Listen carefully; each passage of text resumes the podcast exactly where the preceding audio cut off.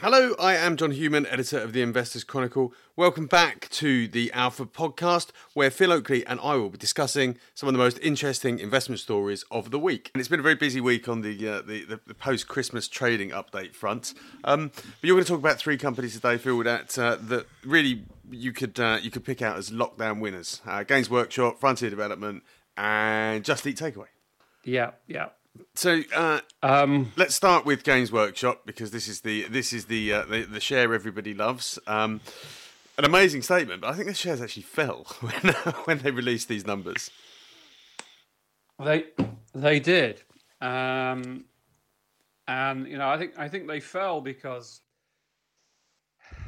I think they fell fell for a couple of reasons. Um, the main the main reason is that the and I'm not saying I agree with this, but the, the main reason, as I see it, is that the the company didn't give any explicit profit guidance for the rest of the year. So it just released a very strong, you know, a superb set of numbers. Actually, you know, it's you know when you when you just if you just sort of recap, I mean, they made more profit. You know, they made more profit in the half year than they did in, in the full year last year and um, they they also did a very good thing, and they paid they paid the staff a, a five million pounds um, discretionary bonus as well. So it's nice to see companies rewarding their workers for what they've have achieved. Not there's not enough of that that goes on, and it's very commendable for for Games Workshop to do that. And so you know, even with that, even with having the ability to do that, the, the figures were were superb um, in terms of profitability. And um, I mean, you, I have to say, the more the more I look at this business, the more I'm impressed with it, and the more I'm fascinated by it. And you know, I had a good read, good read of the statement and and look, looked into it, and you know the, the economics behind this business are extremely powerful um, especially when things are things are going well. And you know there was a 30% increase in in production from the from the Nottingham factory. And that allowed that fed through into you know revenue growth and profit growth. And that profit growth came with actually lower costs than it than a year ago and what what you see is you know the benefits of having very profitable products in these these miniatures, miniature figures, fantasy figures, and you get the volume of it, and you spread it over a business which has got quite a lot of fixed cost, and then you also have a change in how you sell. Because the shops are are shut, the stores are shut, uh, or most of them are shut or have been shut more of that goes through the internet and trade sale without the costs associated to it. So you get lots of things going in the right direction for you. Now, that's translated into fantastic set of results. And of course, everybody asks, as they do, well, what well, what come next? And the management have always been fairly fairly cautious uh, in, in, guiding um, investors. To their credit, they do come out and they they give regular trading updates. Um, but I think they are to an extent, you know, in, in uncharted uncharted waters here. You know, the, the this is this is a combination of two things. I think you've seen a step change in in Warhammer sales you know, a thirty percent increase in throughput, you know, is is massive, and I suppose people are trying to get their head round what's causing this. There's no doubt in my mind that the levels of customer engagement with this company have been extremely good. They're getting better, and there's still things for them to do to make it better. And this has been going on for the last five years and has been so it's not an overnight success story. It's something that's been building and the momentum's been building and it's been building, you know, across the world. you know, one of the great attractions of this, this is not a UK story. This is a global story, particularly in you know the strength in North America. But you can see avenues opening up are in the rest of the world. In uh, China now, there's there's seems like there's some good developments going on there. But you see, the interesting thing is, is how much you know. We'll look back on this and we'll and, and we'll learn in the in the future how much of this step change in sales is just just a natural process of how how popular Warhammer is, or is there a lockdown effect? You know, is there a lockdown effect? People are staying indoors, doing more things because they can't go out, and I think there's definitely there definitely is a lockdown effect. There must be a long. I mean, I know this because I I, I know this because you know I talk. I've, I have a contact with another privately owned gaming company. I know they are trading their socks off. Uh, so, so there's an industry wide trend here and obviously the sales have gone through the internet and the profits are up are up massively and you, you know you can look at you know publicly quoted company look at hornby. You know hornby recently put out a very encouraging statement. So hornby the hobbies and the airfix and the hornby train sets people are spending cash that they are saving on not commuting or not going on holiday. And companies like game they're benefiting from that. Yeah, I mean, I, but that's not I, to. I think you're right. I think that is a there is a lockdown effect, but I was reading elsewhere the other day that uh, that that it's not it's not essentially created new business. This is not it's not create COVID and lockdown hasn't created something that that, that wasn't there already. It's just accelerated the path that that, that perhaps a business like Games Workshop would have taken, uh, but over a much longer period of time. So it's just it's, compressed its growth into a, a short space of time. Yeah, I mean, I think what does people say? It's brought forward, perhaps brought forward um, the growth. But I think you know, to be fair to Games Workshop, you know, a lot of good things have been been going on with this business for a long time now, and I think you know, I wrote about this uh, a few weeks back, and you know, when you when you when you go back and you look at businesses and companies, you can often see things that in a different way or, or see things that you haven't seen before. And I think one of the most impressive things about this about this business is that is how the trend in selling more of its existing products. It seems to be very good at selling more of its existing product base and adding new products and new revenue on top. And I think the takeaway from the existing sales is it's telling you that it's you know, it's this is this is the new customers coming on who are going in and buying the back catalog and buying buying what's been there, and it, and this is extremely positive um, in so many ways. And then you just look at what you know, look at what they're doing with the the customer engagement and the Warhammer the WarhammerCommunity.com. Um, this is this has just been for me the the main the main reason why we've seen a transformation in this company over the, over the last five years. And so this this company is no doubt in, in very rude health. And you know, you get a statement, and and you, to get back to the issue, you know, about how much money is it going to make, no, no, nobody knows. Um, the the general the general trend is that it, it will be more. it's just a question of of of of how much how much more. Well, it's, it's about to open and, a big new factory. You know, you can. It's about to open a big new factory, so you would uh, you would assume that, that there is a lot more that it can push through that. There is there is a significant volume of, of revenue to add just from that. Yeah, yeah. I mean, I mean, the company the company's problem really, and it, and it, and it, you know talked about this in, in the statement was that you know, it's up against capacity. You know, it's put 30% more throughput through its existing facilities. And then it makes comments like, you know, I mean, two really sort of telling comments from the results statement were that it has more out of stock items than it would like, just because it can't make enough.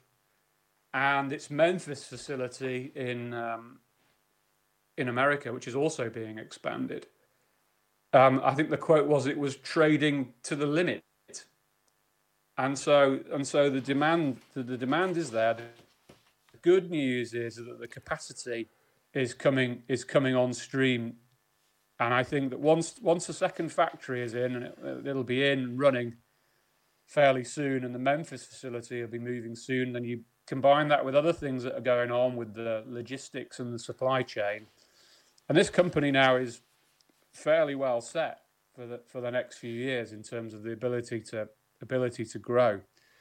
And I think just needs to keep on doing doing what it's doing. It has it has a lot of traction here, but you know, you get state other statements such as like December sales. People people have cottoned on to you know December sales were broadly in line with management expectations, but they weren't ahead of expectations, and so people start reading things. Oh, that, that that's not good, but you don't know what the management's expectations were. The man- no. management's expectations may have been for an absolutely cracking Christmas, and it was broadly in line with that. Yeah, yeah.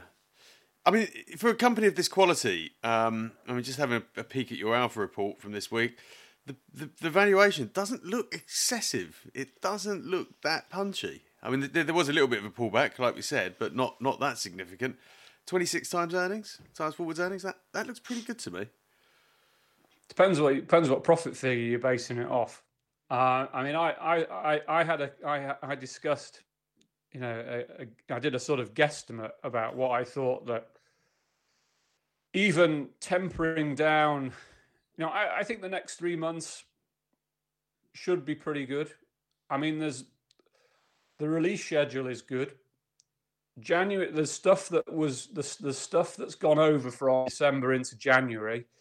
There's other stuff that um, perhaps is not going to be as frequent in the first couple of months of the year, and then we'll build up again but you've still got this lockdown effect. You've still got this this internet trade sales mix, which is very positive, and then you've still got the leverage effect.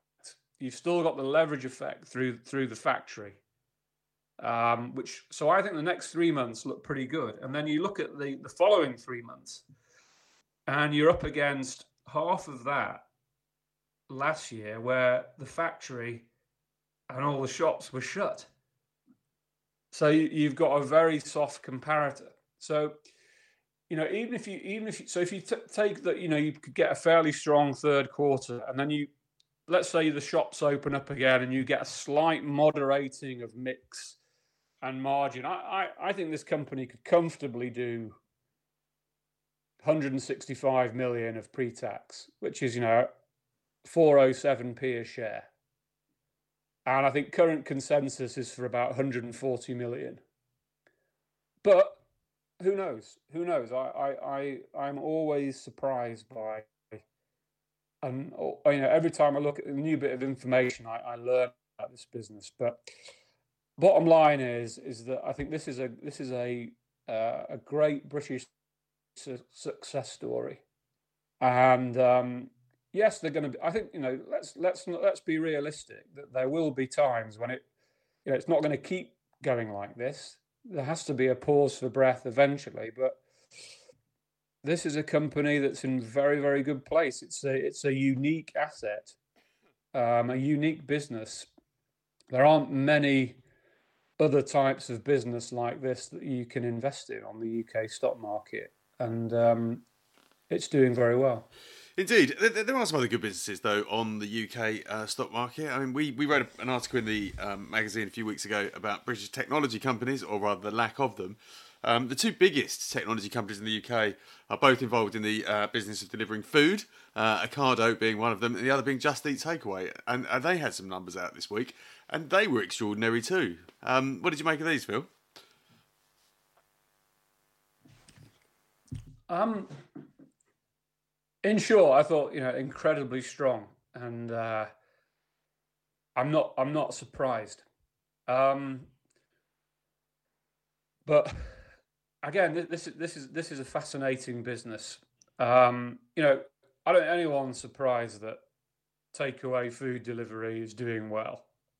Um, I think I think the key question for me uh, uh, about Just Eat is you know whether it can again, you've got this issue of sustainability. You know, what happens when when restaurants start opening up again, and you know how much how much exceptional and brought forward sales sales have you got? The strategy. I mean, you know, it's a competitive market. You've got you've got Uber Eats, you've got Deliveroo. You're competing with you know restaurant chains that do their own delivery. But it seems that there's a lot of good things going on here in terms of the strategy. You know, they're competing on price, um, and it's definitely that they're. It's almost like a sort of Amazon type business strategy that they are they are employing. It's like let's get let's grab the share of the market first through through pricing, investment, and branding, and then we'll then we'll worry about profits later. And it's it's the second bit that probably concerns investors because this this this this is a business that is in something of a hurry.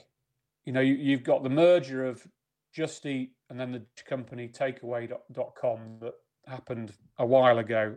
That's still being integrated, and then you're still then then they're buying Grubhub, which is a, you know an American American business, and so there's a lot going on. You know there's a, it's a, the, the pressure and task that management are taking on is huge absolutely huge. You've got the investment in the existing business and then you're integrating two businesses, and then you're taking on another one. You know that you know we, we know through history that sometimes these things can get a bit messy so there's a lot of there's a lot of execution risk i think what investors are concerned about and i think it's a legitimate concern is that actually the, the gross margins of this business, um, which is you know the commission fees from from restaurants, delivery fees, and you know you take away the cost of the drivers or the bike riders or however they deliver it, it's actually pretty good. It's about just over sixty percent gross margin. What you've then got to do is is is sell enough and get enough volume at that margin to leverage all the investment that you've put in staff costs, IT, marketing, uh, and uh, delivery infrastructure. And I think we will see that, but it's a question of whether it will come through fast enough. And because you know this this is a, this is a share that is priced to be a winner. it, it is a it is a dominant dominant market share in the UK and other markets. And we know just from recent experience that these these are the kind of companies that certain types of investors like to bet bet large on. You know, they're seen as they're seen as you know innovators, aggressive disrupt, disruptors that go into a market and grab it by grab it by the scruff of the neck and and do it and I think this is this is what what the long term investment case is. I think that there's there's still something to prove here. That they've they've got pardon the pun they've got to deliver in terms of the in terms of the you know the, the profitability coming through, but the economics are there. It's it's quite interesting. But this is the kind of company that we see you know a lot more of over in the US, and that we complain uh, that we don't see enough of in in the UK. I guess as a as a as a as a group of investors, perhaps we in the UK are, are a bit too sceptical. Perhaps we do ask too many questions about these these you know very ambitious and aggressive, fast growing tech companies. Perhaps that's why they don't list here. Um, but yeah, this is this is this is it sounds like exactly the. I mean, I don't use it uh, really, um, but it sounds like just the kind of company that we want more of in the UK. Yeah, yeah, it's you know, it, you know, if you actually look at how you know how investing is is changing. I mean, people have always been attracted to new companies that promise to do something, and you know, quite often they end in they end in disappointment. But you know, you only have to look at the examples of you know. I think the best example of this is you know Baillie Gifford. Um, I don't know whether they own any shares in Just Eat, but it's the kind of it's the kind of company that that they would perhaps look at and see see as something that could be a big winner. You know that you know in I don't know how many years time. It's just an essential part of people's day to day life, um, like like you know like Amazon has become. I don't know whether that's going to happen, but it's got that kind of feel to it. And um, yes, I agree with you entirely, John. I think it's it's nice in some. I mean, there are you know there are there are companies, a lot smaller companies that um, on on the UK market, but perhaps not with the same kind of uh, sort of brand recognition and public public knowledge of that we've got here. But yeah, it's good to see. Yeah, absolutely. Expensive shares though, nearly fifty times earnings. Uh, but you, uh, you know, if you want, if you want that sort of business, you got to pay for it. So we talk about frontier development. Uh, well, we've got a few minutes left. It's another very, very good, long-standing UK. It is a technology company. It makes computer games. Uh, it's one you've had had your eye on for a while. Had some numbers out this week. There's been a bit, a bit of a disappointment, but uh, your your view is that perhaps that we shouldn't let that worry us too much. I, I like I like this company. Um, I think it's I think it's proven that it can that it can develop computer games, video games, whatever you want to call them, that people engage with and stick with. And so it's built up it's been building up a very nice and profitable revenue base from from adding new games over the last seven eight years. And the pipeline the pipeline is very good. There's a lot been a huge amount of investment um, to develop new games not just for itself but for also for to publish games for third parties and also um, making making games under license. So it has a has a Formula One game coming through in the next year or so. So you have a you have a core business that is doing well, selling more, and then you have a very very interesting and sizable growth pipeline that can just make this a, a bigger business that will generate more revenue, more profit, more cash flow.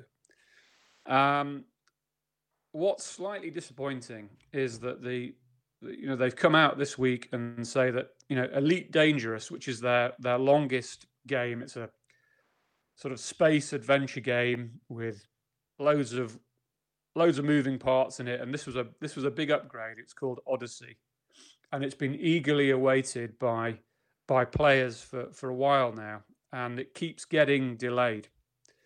And you know, get, um, Frontier have come out and said, look, you know, we've got a bit of teething trouble. We've got a lot of people working at home. It kind of makes things difficult to talk to each other and collaborate and get this game to the level that we want it to be, so that it, so that it actually gives customers what they expect. Uh, I, I totally get that, but I think that this is not the first first delay that's come through, and I think the company has built up a lot of goodwill and also brought on a lot of new players in recent months in the anticipation of this new launch. And it needs to be careful that this this kind of thing doesn't become a habit. I think you know people people are buying into the equity story here that certain games are coming at certain times in the future. And the company needs to be confident and needs to have the confidence of investors that it can deliver these games when they say they're going to deliver them. I think it's it's got away with it at the moment because the trading of the four the four key games that it's got has been so good, particularly over Christmas, that even if these even if Odyssey doesn't contribute to, to revenues this year, the rev, the previous revenue guidance is going. It looks like going to hit that. And with with the game being moved into 2022 financial year, 2022 forecasts actually go up. So so from a from a from a numbers point of view, people looking at the numbers and the forecasts, it looks like they hit this year's numbers pretty much without Odyssey coming in. And then get then get Odyssey next year on top of what they thought they were going to get as well. So, you know, the shares sold off and then they've come back a bit, but again, this is if this company can deliver, um, then uh, the shares are expensive. You know, they're, they're another share that are on 50 times plus. But if the revenue comes through and the le- and of course you know computer games, the cost of distribution is is virtually nothing now because everything's downloadable.